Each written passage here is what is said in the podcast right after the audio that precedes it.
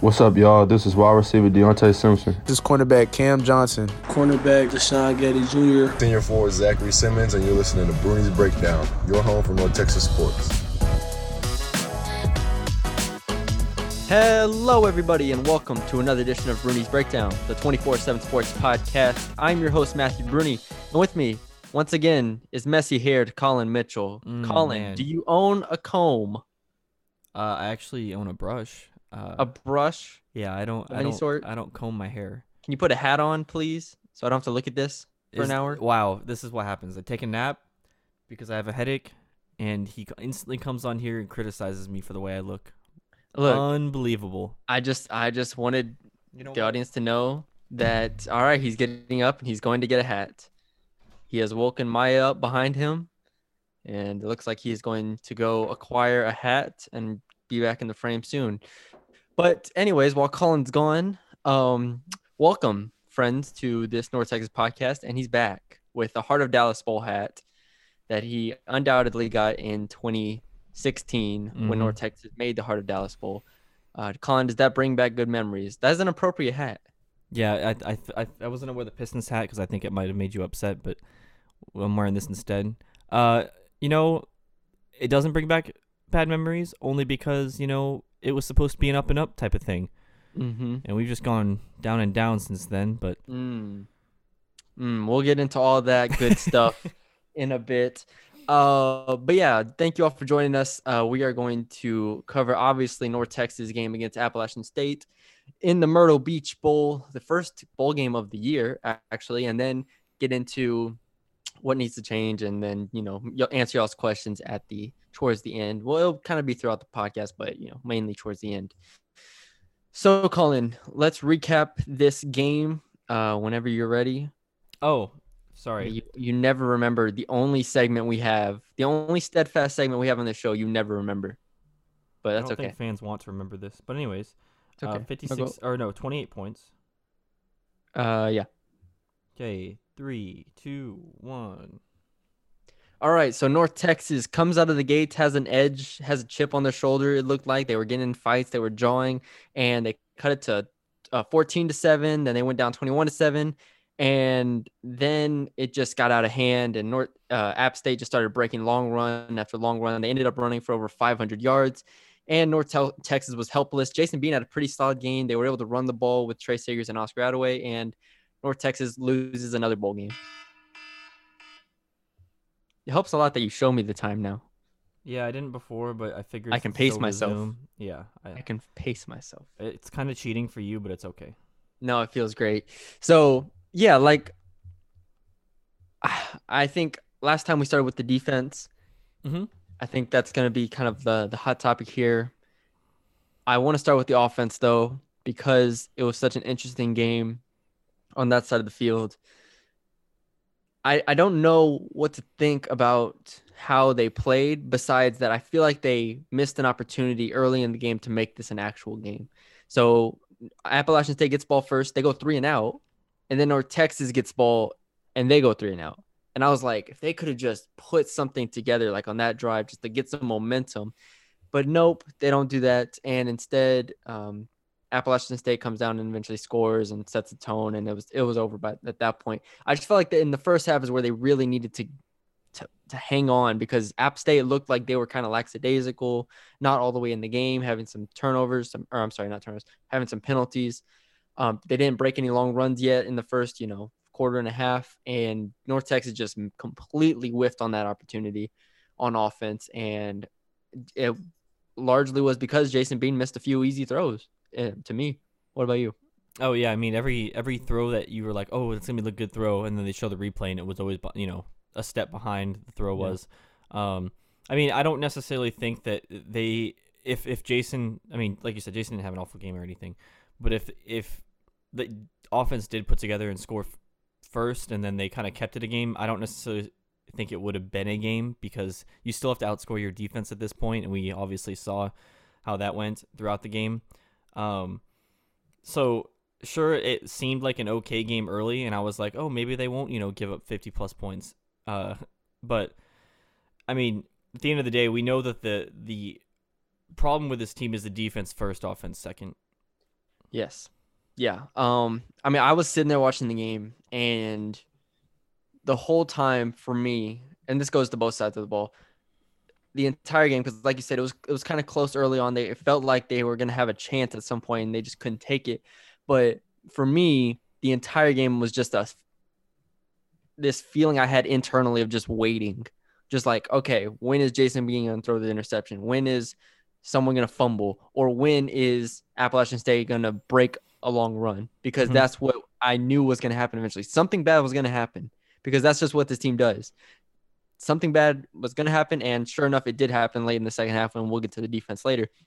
Um, Jason Bean specifically, I I mean, on paper, he had probably his best game. I I mean, not his best game because Middle Tennessee was better probably, but he had a pretty good game on paper. 21 to 36 with one pick, two touchdowns, 251 yards, three sacks. Uh, only ran for 10 yards. I mean, App State was obviously a good defense, and like we've said before on this podcast, he can't just run against anybody. Like he's not Lamar Jackson. Like he has to have some space in front of him. Uh, but with all that being said, I feel like Jason at least managed the game to the point where he he gave them a chance at times.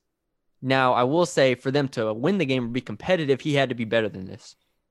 He had to have he had to make those throws on third down. He had to make some tough throws. He had to get out of the pocket and make a man miss and get some yards on the ground with his feet. But he was not able to do any of that. And so what we got at the end of the day was a very safe game on his part. Um, I was waiting for that interception because they kept running the they kept running the same damn comeback routes on the outside, and you could tell App State was just like, okay, yeah, we'll give this to you now. We'll give you this six seven yards right now. And in the fourth quarter, what they do, they jump it and basically take to the house. Like it's predictable, it's basic, it's vanilla. This offense continues to underwhelm you uh, not only in personnel but as far as what they do schematically. And Jason Bean at the at the helm of that was just underwhelming as usual. Um, obviously Austin Aune wasn't playing. Uh, do you feel like Austin Aune would have given this team like how much do you think Austin would have helped?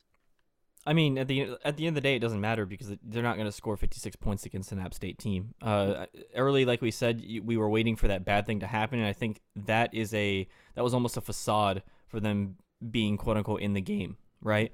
Like we were sitting there, like when's the pick to happen? You know, when's the sack to happen? When is App State to you know hit, hit the big touchdown or hit the big touchdown run or whatever? I think that is that is just a a mask for for the quote unquote competitive thing because that normally happens early. You know, we normally see it on the first play of the game, touchdown or something, 50 yard gain or something like that. Whereas instead we got a three and out and we're like, oh, there's hope. Yeah. so I tweet I tweeted in all caps, it's happening. yeah, kind of as a joke, obviously, but still. right. But Uh, but I think that it. I mean, for you and I too, it was like, oh, maybe they can at least make it towards a respectable score or a respectable outcome. Because I don't think anybody thought that they were going to win the game. They just wanted it to look. They just wanted their team to look good, and Yeah. uh, you know that kind of died after the, after probably halfway through the second quarter. yeah, I think at the halfway point of the second quarter, we were like, okay, because they App State didn't take a twenty-one to seven lead until six minutes left in the second quarter. So Mhm. you're at a over a quarter and a half where you're like, oh my gosh, it's a one possession game pretty much. Like you're right there, and I'm in my head, I'm like, okay, App State is definitely not playing well, and but I at the same time, North Texas didn't look like they were playing very well. They had countless penalties. I want to say that seven for for 76 in the first uh quarter and five like five minutes into the second quarter or something like that. Like they were just getting so many penalties and then they weren't doing anything on offense. So I'm sitting here like, okay, App State's not playing well, but what if like North Texas can break a big play? Or what if North Texas can get a turnover, or some a luck up on on something? And um you know the but, but the whole time i'm sitting here like in in my in my heart and in in my head i'm like okay you know app state's gonna gonna break this open pretty soon like it's not gonna last and sure enough that's what happened and once app state broke it open i looked um i i said i said this is not a team that has ever took a punch like that especially with the way that they broke those runs, this is not a team that has taken punches like that and responded very well. Like, yes, they've come back from down double digits four against Middle Tennessee. Uh, they came back against Rice. Um, But on all the other games you look at against good teams, which is what we've always talked about, against good teams, how does the team play? When SMU punched them in the mouth, that was game was over. Like when Southern Miss or Charlotte punched them in the mouth, that game was over. Like it, it's it's not we're not we're in a position right now where it's never about what how, how they do against Middle Tennessee. It's how they do against the teams that I just named or Appalachian State. And we all knew. I mean, it, was just a feeling we all had. It's just it was easy. It was like, okay, cool, they're in the game, but when is this going to end? When is the avalanche going to come? And sure enough, it came in that second quarter. Now, before we get to the defense, um, obviously no Jaelon Darden, no Deonte Simpson. Uh, Jyaire Short has been out the whole year. Uh, no DeAndre Torrey. But other than that, they were pretty healthy, uh, except for when uh, two guards went down in the middle of the, in the middle of the second quarter, I believe it was. Do you feel like Darden or Deonte would have made a difference here? Like helped them? How much do you No. think it would have helped? No, No? I mean, we know what this team is. Darden gets his numbers. If it wasn't thrown to Dar- if it wasn't thrown, if it was thrown to Darden, you just don't have the numbers for Austin. I mean, that's Yeah. th- There you go. Uh, or you don't see, uh, you know, Oscar Adaway or Tre Siggers getting as many carries. I mean, that's all it comes down to. Because at the end of the day, yeah, Darden can break, but you know that's what this team's always been with or without Darden has been a big play, you know, boomer bust team, and most of the time it's bust at this point just because you know we don't North Texas doesn't have a quarterback really, and then there's no sustainable defense, so there's no way to get a rhythm. So, I mean, sure, you, it helped to have those guys, and it might be a little bit more exciting. But if you're not able to beat teams like you know UTSA or any Conference USA team, really Charlotte, Southern Miss, then I don't. Then what's what's it going to mean against App State? Yeah. And last thing, I'll, I'll continue with positivity, I guess, uh, before we get into uh, some disputable points. Uh, the the running backs were really good. Tre Siggers and Oscar, I thought were tremendous. And the offensive line, despite having those uh, couple injuries in the middle of the game, I thought were, were pretty good as well. They they gave Jason some time back there. They gave the running back some pat, some openings. Um, so that was exciting, at least, right? No, yeah, I loved Oscar Adaway, and I, it was I forgot. I think it was late in the third quarter where Tre Siggers didn't really break a run, but he got like a five yard head start and just started. Th- I just like threw a couple dudes off of him, and I was like, Trey's Trey's back for that play, and I was that was exciting for me. Uh, Yeah, that was that was vintage. and then the line too, like you said, it, Jason didn't have to you know roll out a lot, and the line has always been really good at this season. So Yeah, no, for sure. So then we get into the debate before we get into the defense. Um, I, I'm obviously you watched the broadcast, and for anyone who watched the broadcast and wasn't there, it felt like every five seconds they were talking about how depleted North Texas was. Did you hear that? yeah, th- there was a lot of uh, North Texas might have had a lot harder time this season than most teams, or you know the coaches told us that they didn't have linebackers for a whole practice one time, or it was like, you know, what are you gonna do? With these teams so young. I don't want excuses, damn it. Um, I was just sitting here. I was just sitting there shaking my head. I was sitting there like, how have we reached this point in the middle of a pandemic where every where teams are barely getting to play? Ohio State got to play five games. Like Big Ten's barely playing games. Pac-12 is barely playing games, and we get to North Texas of all schools, and we say, "Oh my gosh, poor North Texas. Oh my gosh, how are they doing this? Just, I mean, just to win a game, really, it's just so impressive, really." First of all, the defense is pretty much all intact. They had their defense today, right? Like they uh, Upton Stout played, which I didn't know if he was going to play or not. Like they had, they're pretty much their entire defense. all, Right. all you have to know is that Lorenzo Thompson played offense. Yes, that's all you have to they know. didn't need him on defense. right. And so then, yes, you have the departures on offense: Jaelon Darden, Deonte Simpson. Um, and when I said Jyaire Shorter, De- DeAndre Torrey, DeAndre Torrey is expendable. You have Siggers and Adaway. I I love DeAndre Torrey. I think he's probably had the best year of anybody in uh in that running back room. But you have three good backs for a reason. Then Austin Aune, yes, I think Austin Aune would have helped this offense. I think you needed him to have a chance. But like you said, he's not going to win you this game single handed. The defense needed to have play a little better, uh, to have make it like 35 42 late in the game or something like that. Um, Jaelon Darden, yes, would have helped the team a little bit on offense. Um, but at the end of the day, I don't think that he would have overwhelmed Appalachian State's defense, despite he was he would have had really good numbers.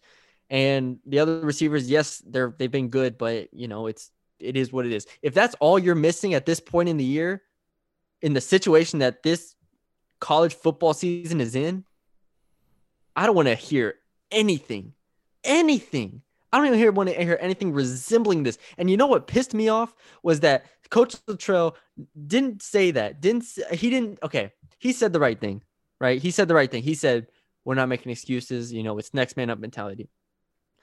This should not even be a topic of conversation. This is how he should have answered it. He should have been like, I don't give a damn about who's out, who's not on the field right now. All I care about who's on the field because we should be good enough to win this game or at least be competitive.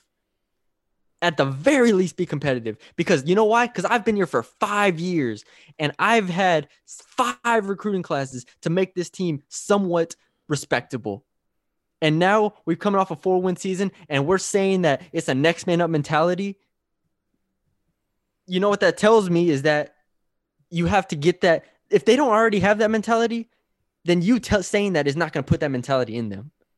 Like that's the point where where if you're not Lorenzo Thompson, you're not ready to play on both sides of the ball, which Lorenzo Thompson looks like a damn beast. If you're not Lorenzo Thompson ready, then you're not going to be ready. And that's all it is. If you're not Upton Stout ready, you're not going to be able to play. Like that's the point we're at right now is where we're saying, well, I hope the next guy's ready. That's basically what you're saying. And they're they're not. They're not. And that's an indictment on you as a coach. That's it. It's pretty simple. It's pretty simple. Is there anything you want to say? No, I, I started it, so so that was a good ending. You did start it. I just I was sitting here just shaking my head, and obviously, a lot of it's on the uh, broadcasting crew for just inflating how sure, bad it sounded. I, I don't think Seth like went out there in his in a PR sense and was like, "Hey, broadcast crew." Um, but no, I, I completely get what you're saying. Um, in terms of like, if you're like the halftime speech, the broadcast crew is like, "Oh yeah, we talked to Seth about the halftime speech." He's like, "It's next man up mentality." You know how many times I've heard that in the press conference and Seth say that at any point in this year, and you're still saying in a bowl game, like it's been next man, up. like you said, it's been next man up the whole year. You haven't had guys. There hasn't been guys to go in front of Upton Stout. Like he's he is the guy, and then everyone else after that is next man up. Yes, it's like well, first of all, the defense was was perfectly fine. Like they had everybody. The offense basically had everybody. You have Jason Bean who started multiple games for you this year, running backs, offensive line. The only thing you were hurting was receivers, and the receivers were not going to win you this game. Another thing that what another thing that got me was that you can't the whole thing about you having injuries and you you know people young players playing all this stuff you would think that when that happens you would not play well right? Well i think north texas played basically one of the better quarter and a halves of their entire season in the first quarter and a half. So what are we talking about here? Like if they would have played as well as they did in that first quarter and a half against utsa we would have be having a very different discussion at multiple points in the year. They've never played that well in a quarter and a half. They've holding Appalachian State to a three and out. Where was that against UTSA? Where was that against SMU? Where was that against Louisiana Tech? All these teams that just drop 40 plus on you, you're not shorthanded. You're you're it should just be pretty simple. It should be A, they're not you have everybody on defense, and B, we have pretty much everyone on offense, and we're good enough to go win this game. I just don't understand because we're sitting here talking about who's not on the field. And again, this is coming back to the broadcast more than anything. I'm not blaming Littrell for the broadcast saying this, but we're sitting here talking about who's not on the damn field instead of just saying that North Texas just played a really good quarter and a half of football and then return to what they've always been this entire season. This isn't an anomaly. They're not playing bad for the first time this entire year. They've been playing bad for this entire season. That's what this that's what this is. And so that's where I just couldn't I couldn't believe it. But anyways, unless you have something to say, we can move on. You sound upset, so I think we can move on. It's okay. I don't want to uh, upset you on. anymore. No, let's move on to defense. Oh, we oh, we will be upset. oh, I'm ready. Points. The defense is, uh, yeah.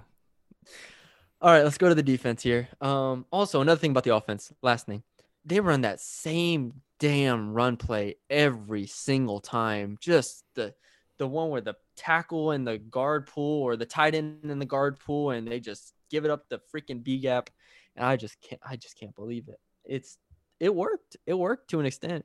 I'm just I'm just asking where the hell is the motion? Where is the experiment? Where is the they ran a double pass play that I wish I could see, but it, it's all what, what we said this entire year is where's the creativity, and it has not been there for anybody. So, anyways, they ran they ran one quarterback draw with Jason Bean, and it got like eight yards, but that's neither here nor there. All right, let's get to the defense. Um, you, I want you to start here. What what do you uh, what were your takeaways of the defense just, just- after let me just allowing lay out- 510? Let me just lay out three on three plays in a row right here. Okay.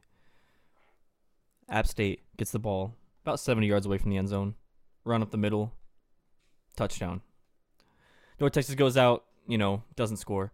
App State goes back out, gets the ball about 70 yards away from the uh, the end zone, touchdown. But there's a penalty, so it gets called back. So you're like, oh, maybe a little bit, little bit of hope there. Maybe a little bit of hope. No. Next play, third play, about 70 yards away, one yard line, and then they score. That was those were the, that was the the I don't even know. I've never seen that before, and I watched Portland State in Ever. person. They Portland State scored on the very first play. It was called back because of penalty, and they called the same play again, and they scored off it again. However, this App State team, those three plays were not alone. I mean, those three plays were the exact same plays, and they did it more times in the game. Like it's not like it just was that time. Like they they had probably they probably ran that play. That play probably averages like if you had the Madden thing on the left and it said like average Yeah. per play, it was probably like like 40 yards. No, no, that that play was crazy. They and the thing is, Littrell said after the game, we knew they were gonna run the stretch play on us. Well, damn, it didn't look like you knew.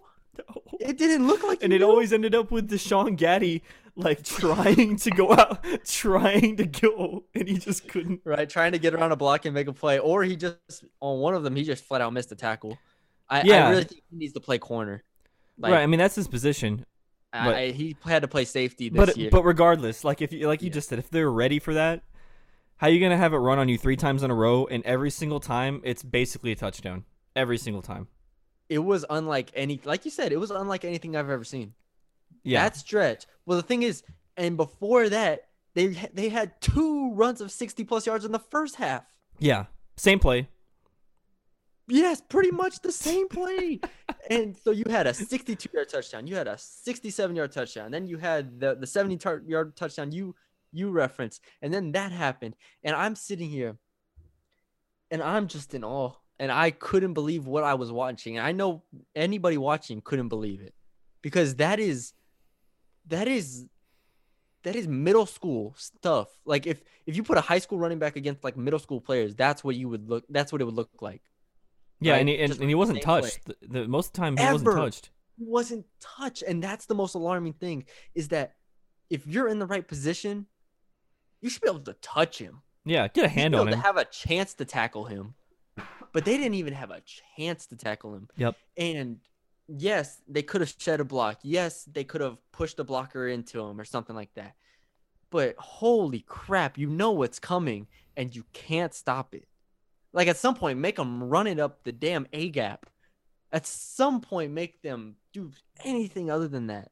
But what we witnessed is an that is an unforgettable stretch that that will go down in history with this Seth Littrell team. Like you have the drive, you have the blocked field goal from Amik Robertson, you have the Arkansas fake punt uh, catch, uh, and then you have this play. You have this, just this sequence of events that was utterly embarrassing.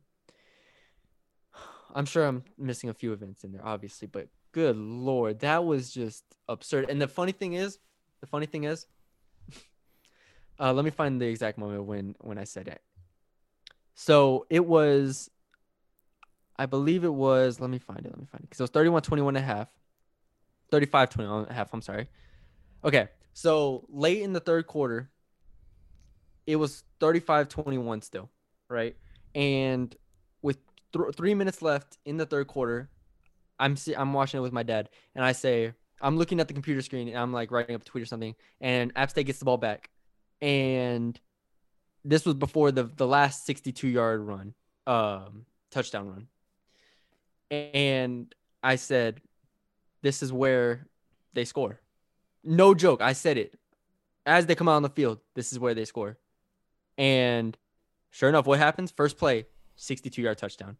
He looks at me, and asked, Did you see that on your computer or something? Like, did you know? I said, No. No, I just knew. I know what this team is. I've seen North Texas play so much. You know what's worse too? Everybody knew. Every person who's watched North Texas games this year knew that that was gonna go for a touchdown. It's like it's because A, they know that it works, the the App State team, and B, North Texas is not resilient enough to change or fix or do anything to stop it. And they're not good enough to stop it.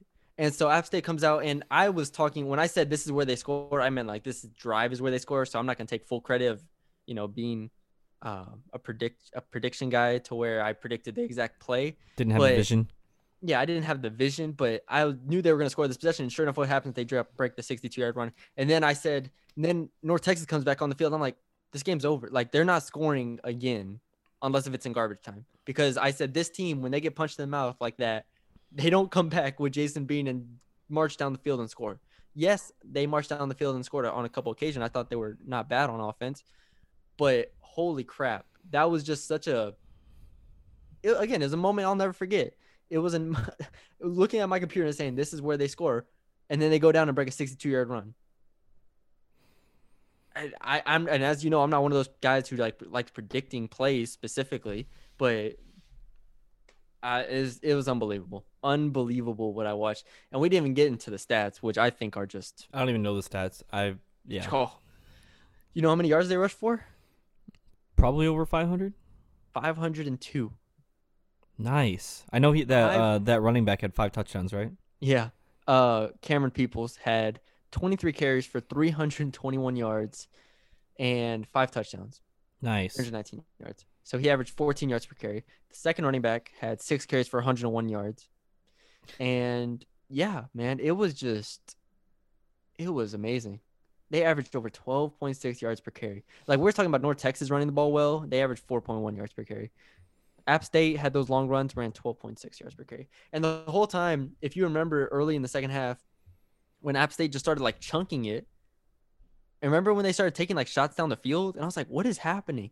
Like, why are they panicking? And then they got back to the run and it was over. So, and we'll get into all those questions about the defense in a bit, but just, I thought the secondary was was kind of fine in this in coverage. You know, wouldn't you say? There's no reason to pick out to pick up bright spots. There's ac- there's actually zero reason. I tried. I tried. Let the record show. I tried.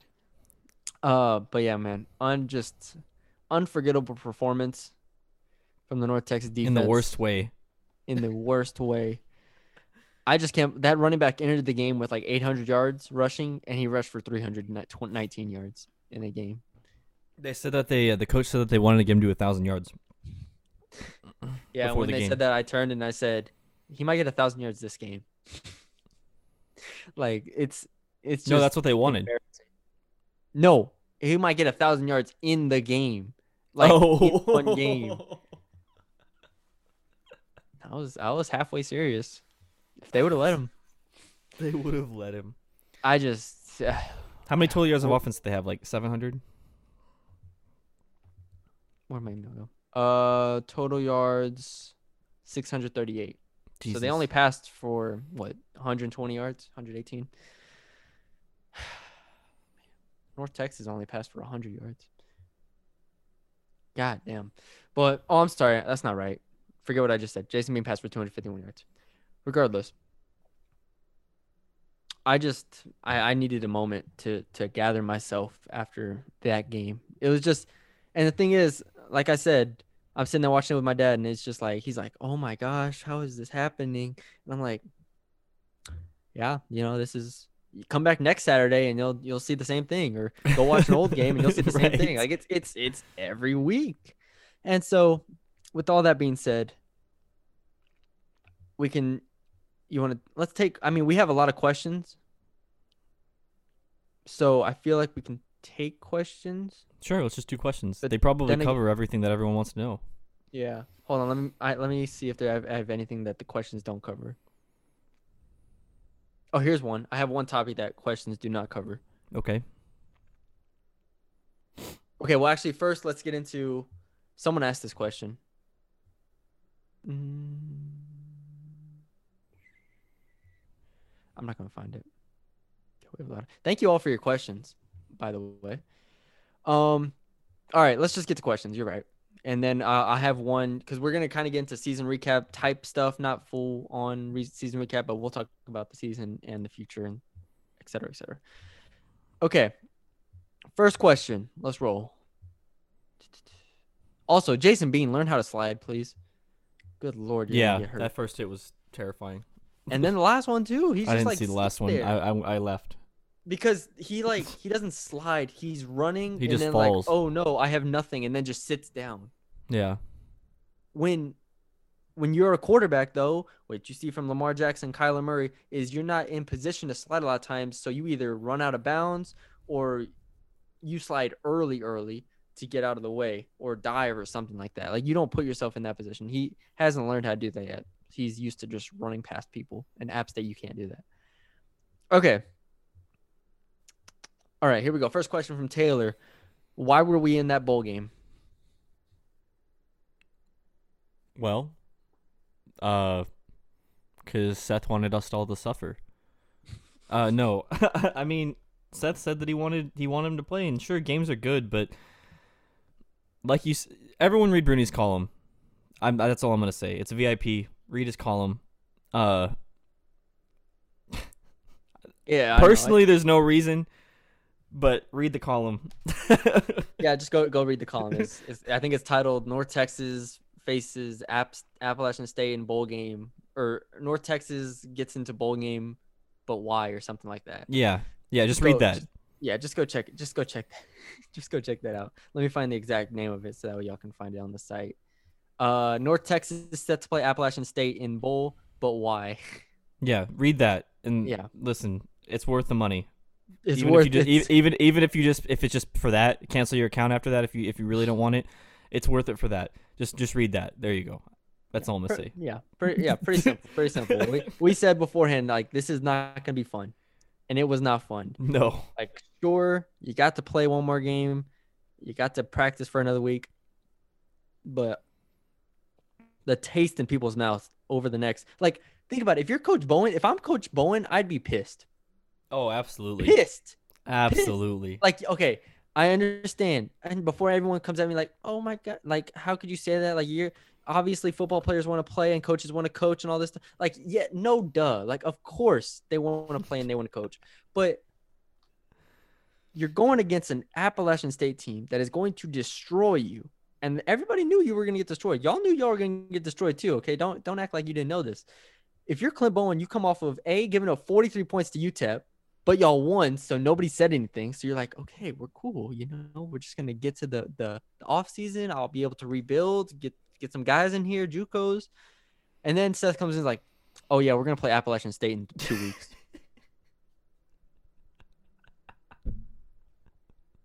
I'm I'm sorry, excuse me.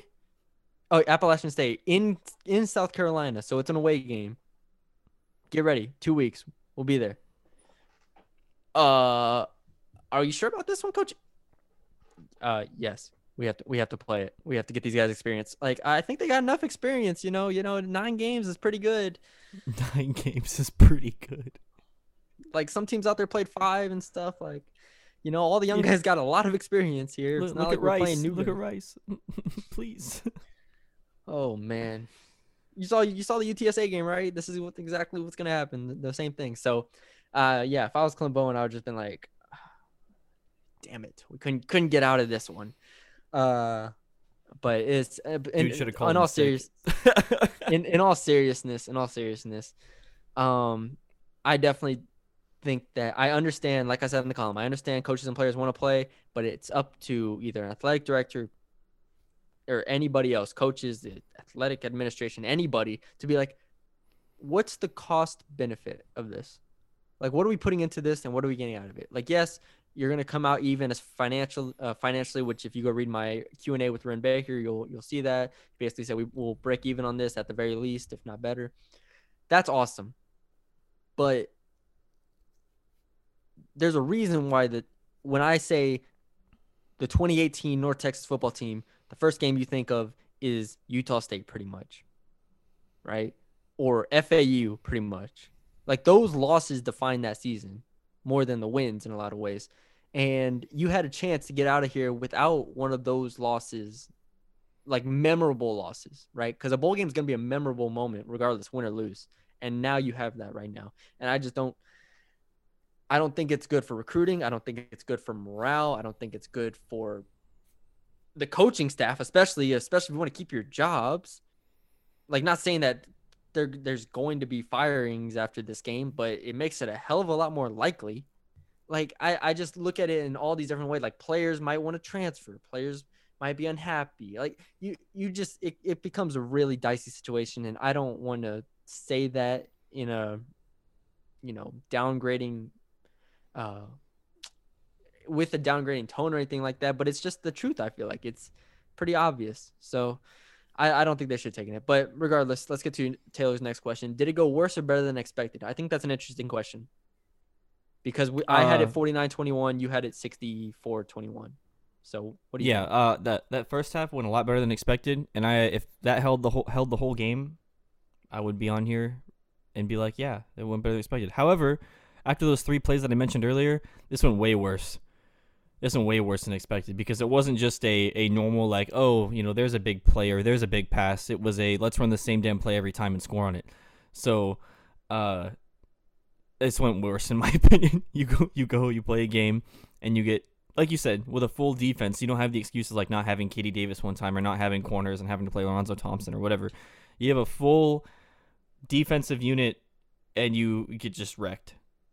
I don't know. I don't know. I don't know if I think it was it's definitely not better than I expected, considering I had 40 48-21 or 49-21. Um is it worse or is, I think I mean it's about what I expected, honestly. Like you said, the first half was pretty good as far as like I knew there was Expectations.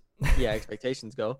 Um, and when App State got the ball back with 22 seconds left on its 37, I was, uh, my dad left, and I was like, "Eh, shouldn't have done that. Like, they have two timeouts here. They definitely could do something. he's like, he's like, there's only 22 seconds. He's like, no, I've seen worse.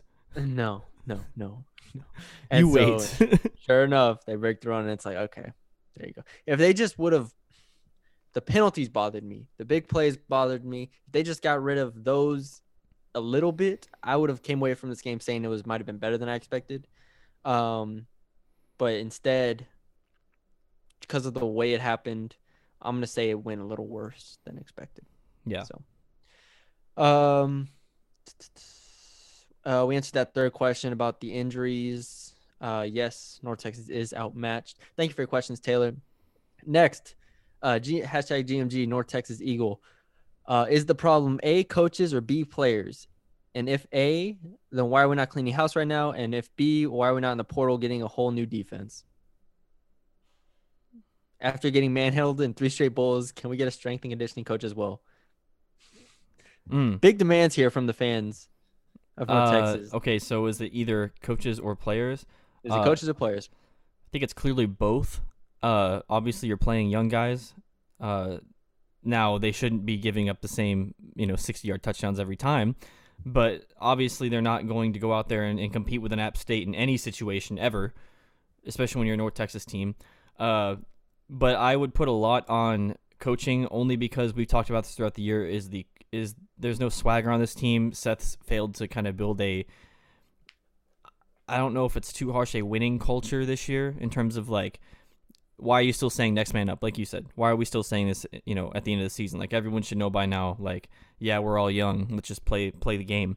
Um i think that that shows a lot more only because once they do go down then then we see it show. Because like we said Yeah. that, that first that first quarter and a half it was like oh this is kind of what we expect that was almost like their peak in a way Yeah. like against a Nap State. Like, oh, they're actually playing, and then they get that you know that long passing touchdown, and then you kind of start to see you know the wheels fall off, and once the wheels are gone, you know anything can Yeah. happen, and we saw it time and time again. So I think that yes, it's a player thing. However, I think a lot of it is also coaching.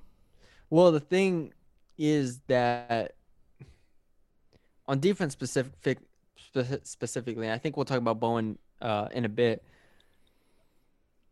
the hard part for me was just watching the same play over and over again, right? Mm-hmm. And so then you get look at the players and it's like, can the players shed a block here? Can the players do this something here or there? And they couldn't do anything at any point. Like we saw, and I don't want to single to Deshawn Gaddie out again because everybody was not good on the defense. We saw him miss tackles. We saw uh, the linebackers miss tackles. And so I think if we're gonna continue advance this conversation here, I've always been a proponent of it's hard. It's gonna be hard to fire Bowen after one year, especially with Mathis and a new defensive lines coach. Uh, you have Jennings out there who's been there now for two two years, I think it is, or two or three years.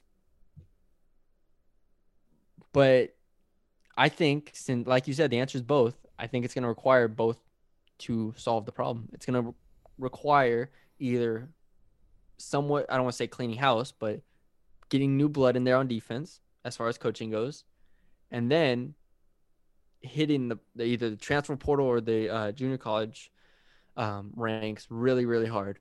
And obviously, that's not going to solve everything because, like we've seen, we've seen underwhelming guys, whether that's John Davis, Devontae McCray.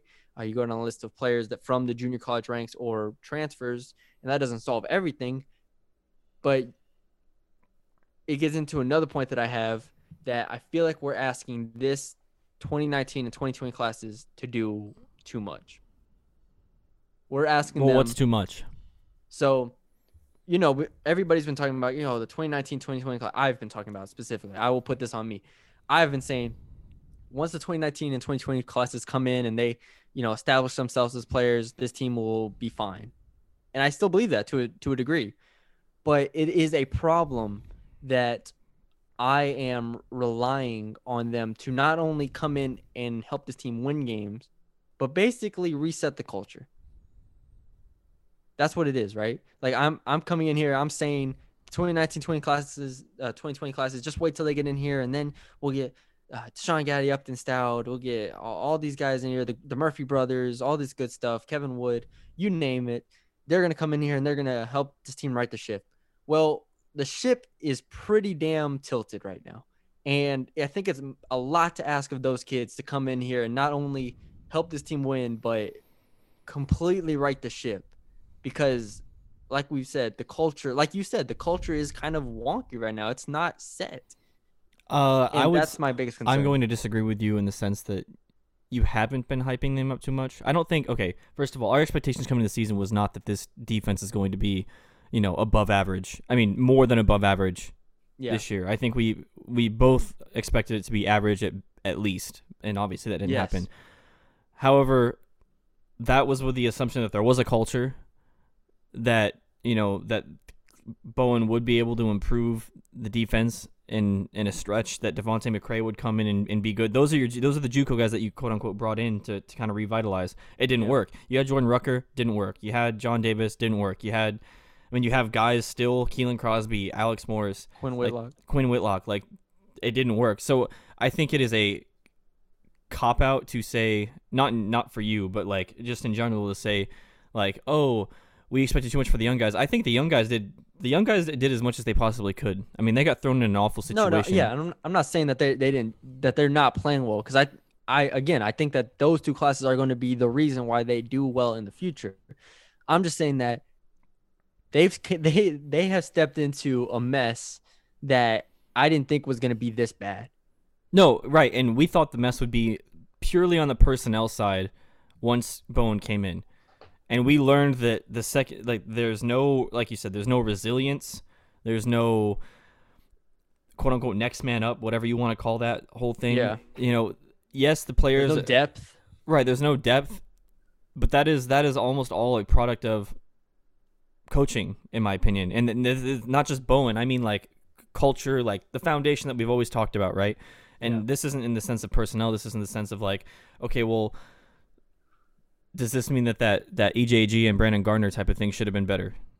You know what I mean? Or does this mean that like how long has this been an issue? Is what I'm saying. Like how how Yeah. long have these holes been covered up to where you have to have players like EJG and Brandon Gardner, you know, Ladarius Hamilton. Ladarius Hamilton make up for your shortcomings as a as a culture aspect, and that's that's more alarming to me.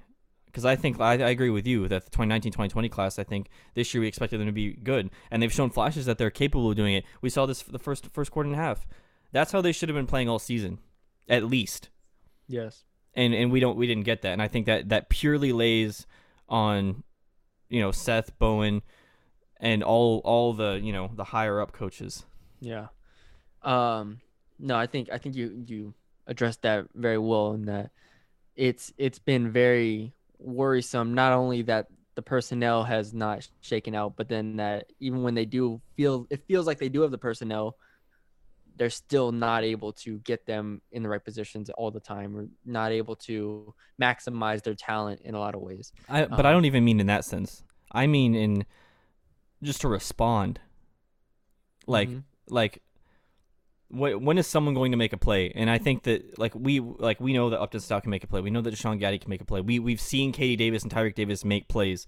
Um, Devontae McCray wasn't just called a, a a good defensive end, you know, just because like he was supposed to come in. So where where did this get lost in translation? Why aren't guys playing like anybody? Why isn't anybody on defense playing up to where they should?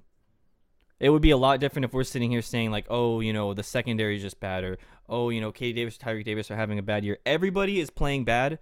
Yeah. Everyone has shown flashes, but everyone is playing inconsistent, bad, whatever, showing no resilience. There's no there's no fight back at a certain point in the game, and that falls on completely falls on coaching, in my opinion. I agree. I agree. Um, I don't know. If, I don't know enough about the strength and conditioning coaches. Um, how they do it well. Uh, what what do they do or do not do uh, compared to other uh, teams across the country? Uh, I do agree that they have been manhandled to a degree. I mean, especially in the bowl games. Obviously, they've been manhandled, but we'll see. Appreciate the questions. Uh, next, NTSN. If you're in Wren Baker's shoes, how do you take control of this situation and the amount of losing? I'll go first. Yeah, it was like I've been going first. I was on a podcast with App State and I was on uh I did a Q&A with an App State writer. And both of them good good people, good people, good guys. Um but they both had this like innate expectation of we're supposed to be winning championships. We're supposed to be doing this. We're supposed to be top 25 every single year. That's what it felt like to me. And I can kind of understand that, even though they've been an FBS team only since like 2014, and before that they were FCS, a, a Division two team, or not Division two, FCS, um, something like that. I'm not gonna quote, don't quote that, but regardless, and I thought that was interesting. And so now we look at this team as App State is a prime example of someone that was able to sustain once they peaked, right? So they went up, went up, went up, and then sustained. And that's what North Texas we hoped was going to be able to do after those nine win seasons is sustain. You don't have to win nine games every single year like App State does, but at least be in a bowl game. You have to at least be seven wins, at least be eight wins, something like that. And so if I'm Wren Baker, I'm looking at it as what more can I do? Right? So if you're an athletic director, A, obviously he was not the one to build the new stadium, but the new stadium is new. And so Apogee Stadium is what, only tw- 12 years old, 11 years old, something like that? 2011. Yeah, so not yeah, so less than that. So you have a new stadium. You just build an indoor football facility. You are revamping the athletic center. You won the nine games with Seth Littrell and then extended him multiple times to make him the highest paid coach in Conference USA. You gave him a private jet for God's sakes. You did everything right. When you have a winning coach, you try to keep him so that way he doesn't go to Kansas State. So you did that right. And then you not only do that, but you allow him to get the staff that he wants and you schedule pretty good teams. Uh, you do well as far as scheduling goes. I'll say that. And you put them in pretty good bowl games, which obviously is a lot of that is conference. A lot of that's not just Wren, but you know, Wren is in their ears a lot of times with Seth. You do all this stuff right. And obviously he didn't hire Seth, but he again extended him. He made him the focus point here. And then it just falls off the cliff. And so now you're sitting here with your hands tied behind your back because you've already extended him. You thought he was the one. You built this new facility. You have all this going for you, but you just can't win the games. So, what can you do? besides let Littrell or work with Littrell to get new coaches in there.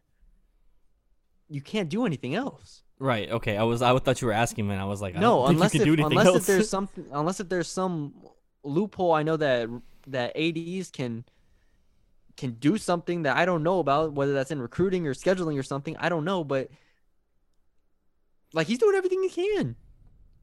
No, I, I mean I, I completely agree with you, and, and we've seen, we know it's not a Wren problem because we've seen how good basketball's done in such a And short he hired time. and he hired McCasland, and that's the difference here is that he didn't hire Seth. Not saying that Seth was a bad hire, yet. Um, Don't call out Rick V like that.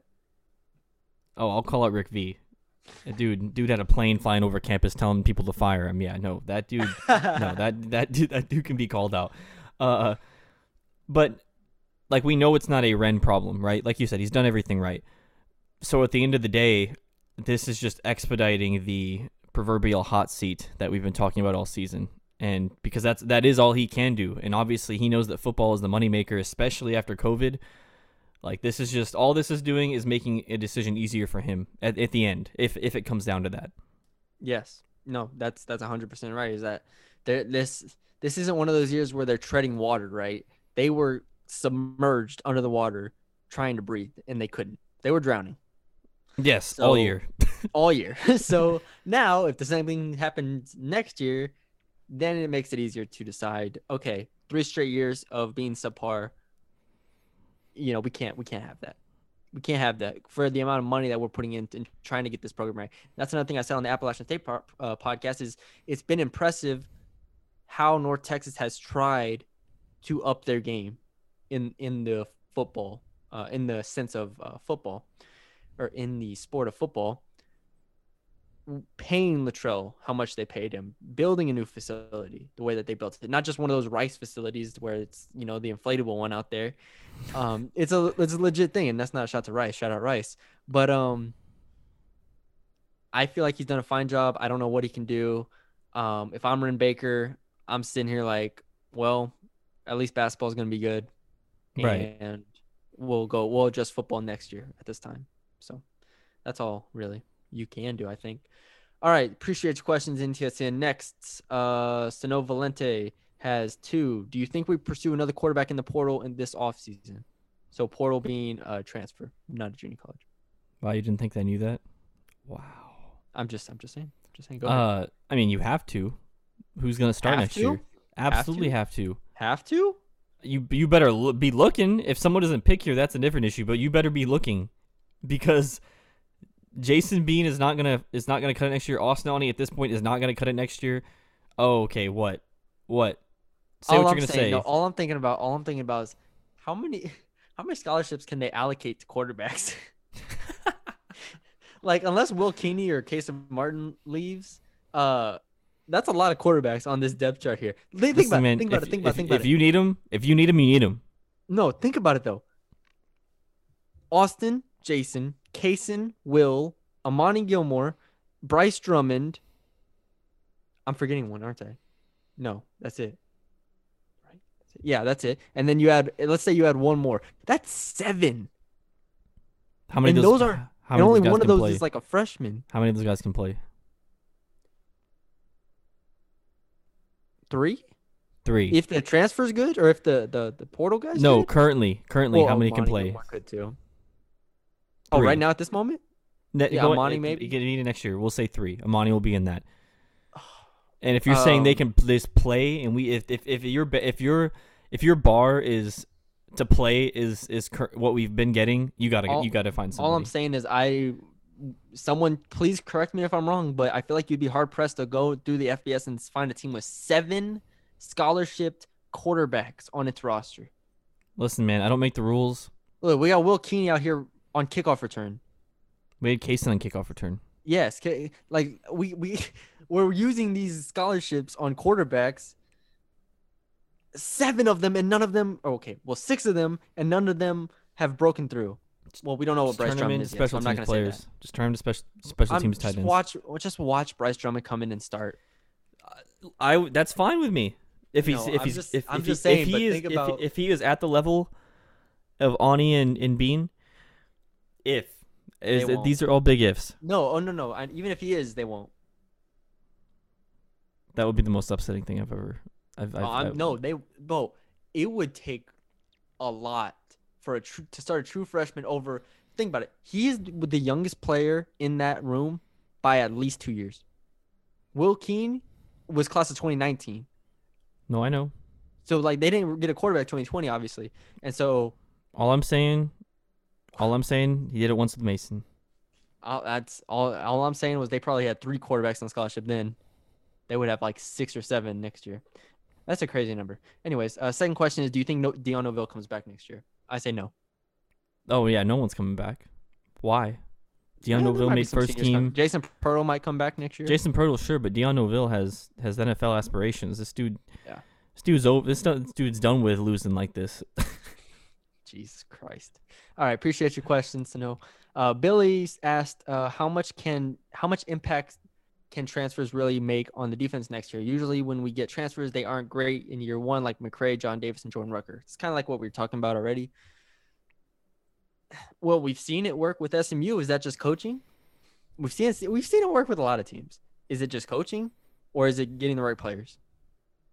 I mean, both, I guess. Uh, obviously, you know, you got this team does not have a pass any pass rushing on it at all Yeah. for the most part. Yeah. Um, however, in the same breath, like why didn't Jordan Rucker and John Davis work out when they're coming from like Purdue and and Texas Tech? Like those are clearly better schools, regardless of where they played at those schools. So, I mean, yeah, I mean, we I mean we talked about this earlier too. Southern Miss played with like eight guys off of uh, out on defense, and they almost won a game, or they did win the game. I don't remember. Yeah. No excuse. No, I, I agree. I agree. It, it- it's it's. I remember when I said it was like 60, 40 players to coaches. Like on the defense, I was like all on the coaches side, all this stuff. Yeah, I was too. No, no, no. I flipped that. Easy 60, 40 on coaches, at least, at least, at least. And that's what I'm saying, man. Taking this game, you're sitting here. Yeah, I flipped that. the media know- flipped. The media flipped, and you know what the media does? We can put pressure. Okay, could put pressure. Bruni, Bruni's getting power hungry. I got back. All right, Chris Rodriguez. Oh, appreciate your questions, Billy. Chris Rodriguez asked, um, "Did Seth unintentionally hurt the team and coaches by agreeing to play in this bowl?" I mean, you talked about this a second ago, so I did. I did. I know we don't have to like go in depth about it, but I just think it's funny how he phrased it. Unintentionally hurt the team by and coaches by agreeing to play in this bowl. Yes. Yes. Yes.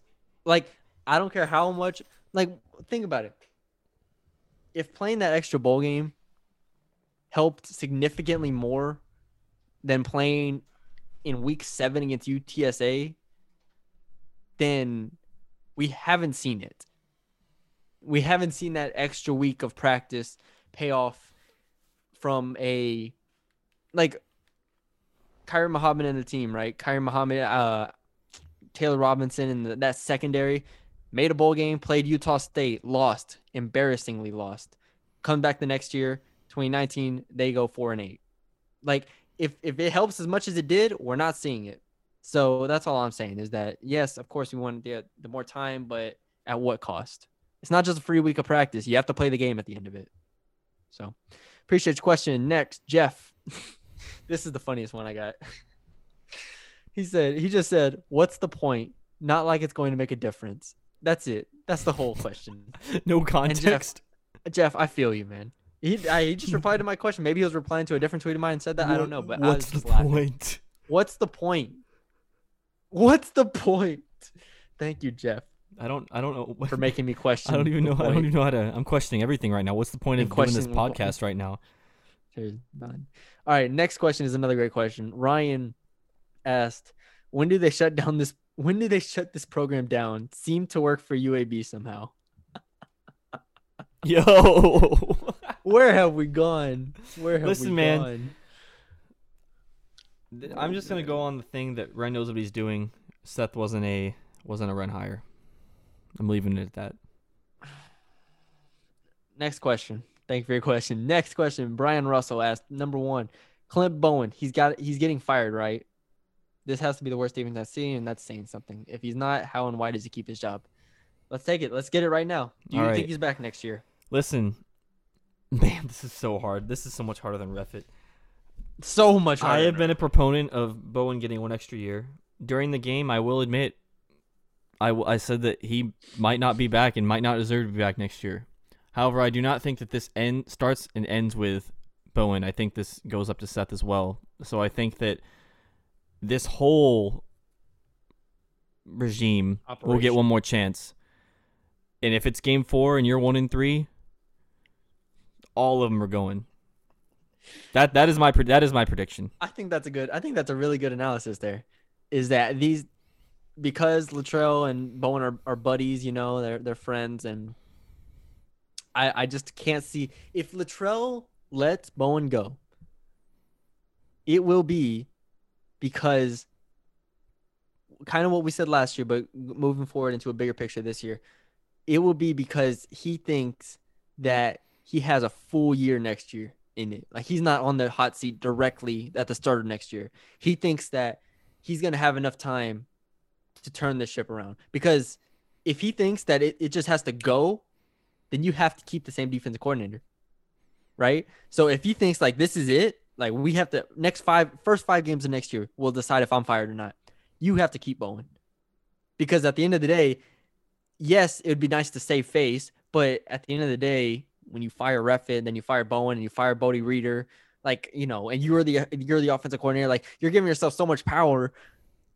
You're also while you're saving face initially, you're also putting more pressure on yourself in the long run. Right, because when when where the when are the changes going to come, and they haven't yet. Exactly. So when do the changes start to matter? Also, right? Yep. So when do you start to hit on those hirings? And so I think you ride it out with Clint Bowen for however as long as you can. And if the defense is bad next year, then you'll probably be fired. But if you're not fired, then then you get rid of him and you go from there. Um, but like I said, if he lets him go, I think it's a move. I think that it's saying that he has more time than we think. Agreed. I don't think he has more time than than we think. I don't though. think so either. I think he And and and him games. taking this bowl Six. game, like you said, did a lot. I just don't understand what the thought process was. Like I again, no, no, no. Actually, I do understand the thought process. I completely understand it. We're players, we're coaches. We want to go play football and coach football. That is amazing. I completely understand it. In these times, in this pandemic, I can't look at someone and say you shouldn't be playing football. Like as far as like if it's safe to play and all that stuff. Like, yes, go play football. But someone has to look out for them, right? Yeah. he- at the end of the day, Seth Littrell has to look out for himself. Clint Bowen has to look out for himself. Like at the end, of, like this is what we're talking about here. And it's not like they played four games; they played nine. So, anyways, it's just a tough situation to be in. Uh, next, here you go. Positive. Brian asked, uh, what gives you hope that we'll be better next year? you want some non-positive stuff? Right? Just answer it with if nothing. Oh, do you want me to Uh, go first? Go ahead. no, yeah. I, I'll go because I'm always the negative person. Uh, Mhm. what could what is positive for, for next year? Okay, first of all, they still have these recruiting classes. You got you hope that they take the jump. Uh, you hope that you know Bryce Drummond looks good whenever he plays backup. Hopefully, Amani Gilmore's good. I mean, you, you're you're banking a lot on these recruiting classes more so than you were this year, only because they are no longer just all freshmen, and uh, I mean that that's what you got to hang your hat on at this exact second. I got it. Okay, I got it. thank you. I could, No, I was trying really hard. Your answer was good. Your answer was good. good. It, it it was like a half lie. I'm kidding. I'm kidding. No, these classes are good, but, but it seemed like a cop out in a way. You know. Anyways, all right, no, no, look, no, you answered the question the way it's supposed to be answered. I don't. Does that make me a politician? Here's the other answer. Does that make me a politician? This is what gives me hope. Uh oh. Monologue time. They can't be worse than this year. That's what gives me hope. That is way worse than my answer. That's what gives me hope. Even like I with said, me you saying answered it the way it was supposed to be. Even me answered. saying that it was a half lie at the end. That is way worse of an answer. literally. Again, No, do we you're have to right. read off? You're do right. we have to read off their four wins No, this no, year? no. Do we no, have no, to no, read that no, off no, no, again? no. You're completely right, and I say that because this is exactly how everyone felt after Port- the Portland State year, 2015. This is exactly how everyone felt. You can only go up from here. literally, if I have to read off their four wins again, it just continues to get the message across. Houston Baptist, Middle Tennessee, Rice, and UTEP. Four teams that are either not in the FBS or historically really bad or having an awful year. Like I, those four teams, I think combined, or I'm sorry, the three FBS teams, I think combined for eight wins. Pretty much all all you have to say here. And then you get Appalachian State, and then we have to remember that the three games that were canceled were the toughest three games on their schedule: Houston, A and M, and UAB. So oh, I don't know. I don't, four- if, if listen, man, if they played all those games, I don't know if Seth makes it. I don't know if I make it. I probably won't make it. I think I, I like literally imagine watching Just quit. 65. No, Just think about it. Think about it. Think about it. Think about it. Think about it. You play Houston Baptist, you win, right? It's awesome. A and M. You play SMU, you Oh, get beat by 30. Then you play A and M, Who are on the talk for uh, college football playoff? top five. Yeah. You get beat by 40. Let's say you get beat 62 to 20, 21, something like that. Then you play Houston. And Houston just runs it up on you. They they score they they beat you 59 to to 28. And then you play Southern Miss and you lose by 10. Then you play Charlotte and you lose by 20, 28. You're looking at a 1 and 4. You're looking at a 1 and 5 team. A 1 and 5 team and then sure you beat Middle Tennessee. Awesome. Then you get your butt kicked by UAB and you're looking at a 2 and 16 now. Then you beat Rice. Cool, sure. That's assuming again, Rice would have been a lot better if they had a full season. Uh, because we we both expected Rice to be better than this, and I think they are better if they would have had a full season. So, but let's say they beat Rice. Cool. Then you lose to UTSA and lose to Louisiana Tech. Obviously, the La Tech game would have been earlier, but you get the point. It's just you.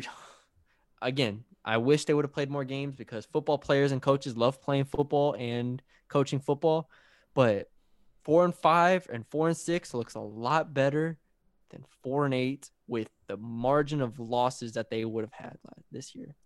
It is incredible to think about what this year could have been, and that's in a bad way. So, with all that being said, the optimism for next year is in that it can't get worse. It has to get better. These 2019 20 cla- 2020 classes, I'm going to continue to put pressure on them because it's the only hope that North Texas has at being serviceable over the next three years. And I really believe that these this, these two classes are going to help them a lot. The 2021 class as well. Um, I think that that's going to help them. They're going to have a few guys in there that can play immediately on both sides of the ball. The offensive line is going to continue to be really good. The quarterback situation is the number one priority. Number one priority by far. And if they can get that figured out, then we're looking at a team that will make a bowl game the and right lose way. again. Cool. All right. But they'll at least make it with six wins. They'll and not make it with a losing record. minutes. They're not going to make it with a losing record next I year. forgot. Did you tell me that they're the only team to ever make a bowl or two bowl games with a losing record? I didn't look it up. I assumed it's true. I just laughed that it's probably true. But then again, a lot of teams are making bowl games this Shout year. out, shout out the Heart of Dallas Bowl.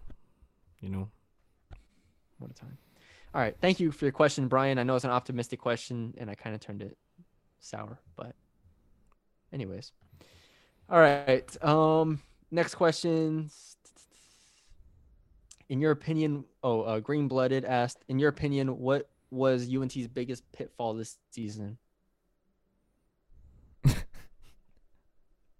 That's tough. that's tough, I mean, there there are a lot. right? I mean, run defense. Oh no, I'm I'm no, I'm just What are going. you? Where are you I'm, going? I'm going for the for the head of the snake. You going for Seth. the jugular? Oh, this podcast is off the rails, man. Relax. I just witnessed relax. one of the worst football games I've ever watched. Chill. Yeah. No, Go ahead. Go listen, ahead. man. If like you said, year five, you get all the players you want, you get all the coaches you want, you got your you got your friend as defensive coordinator. At some point, man, at some point, you got to be held. You gotta you gotta stop being held as the golden boy. You know. So I feel like he was. He was. I feel like it. Yes. I okay. After last year, he was done being the golden boy. yes, and So after now this, he's just and like and going into this year, boy if if you if if you're coming out of this year, quote unquote, if you're coming out of this year not being quote unquote the bronze boy, after losing after how much you did, that means you did an, an exceptionally bad job, an exceptionally bad job. because you and I both said, "Oh, it'll be it'll be the quote unquote gap year." You didn't think it should have been, but now I I mean I'm here saying like, and I was like, "Oh, it's a gap year. It's fine." No, no, no. I thought this year should have been the gap year, but I thought last year No. should not have been. No, no, no. I know, but you said that it, it shouldn't be an excuse, is what you were you, you were saying at the end of last season, and I was saying Exactly. it's okay to be, especially with COVID. Now, though, absolutely not. I mean, if this is this is early in the season, you asked if, if he was on the hot seat to me. I said yes, but misunderstood the meaning. He is actually on the hot seat now, and if if next year, those first four games don't go good, you give me if if it, if they're two and two and those two losses are really really bad and those two wins are very very close we might see something Oh boy. because because at some point at some point you have to show something for your for for the five years that you've been here and you haven't so far Look at it. The most telling number in Seth Littrell's tenure is the fact that he is what you're gonna say he is 722 and 1 against the spread since that Louisiana Tech game in 2018. Seven wins. There's seven times, no, not even seven wins. Seven times he's covered the spread out of 30 games. And again, in a lot of those games, he's getting against Appalachian State, he got three touchdowns. Couldn't cover it. Against SMU this year, he got two touchdowns, couldn't cover it. And sure spreads are an abstract thing that people set that you know can be misleading at times of course. But a lot of times they show who the favorite is and who the underdog is. That's what it is right? At the end of the day it shows who's supposed to win the game. And seth cannot overcome that. He is 1 and 11 in his last 12 games as being an underdog. 1 and 11 he cannot outperform anybody when they are the underdog. But then you look at any other team, you look at another. Uh, I just there's no reason for us to go back into it again no, there's not. this this And has so- been this has been the whole season and so we're sitting here and figuring out what the problem is. And at the end of the day, it might just be Seth. It might just be that he doesn't have it, and that might be the biggest problem. So, but we'll know next year. Like you said, we'll know early next year if they don't Oh, come yeah. out and they if they don't play. Ooh, and I and I don't even mean play, like I don't even mean if they beat their FCS opponent by 20 points. Like if they give up 30, like they did against Houston Baptist, like that that is not a check mark check mark on the on the pro side. That is a con. the win over Houston Baptist this year probably wasn't a check mark. No, no, no, it wasn't. But no, but we didn't we didn't sit here and go, oh, you know, this is gonna foresee the rest of the season being awful, awful. Like we were just like, yeah, the team's young, they have freshmen.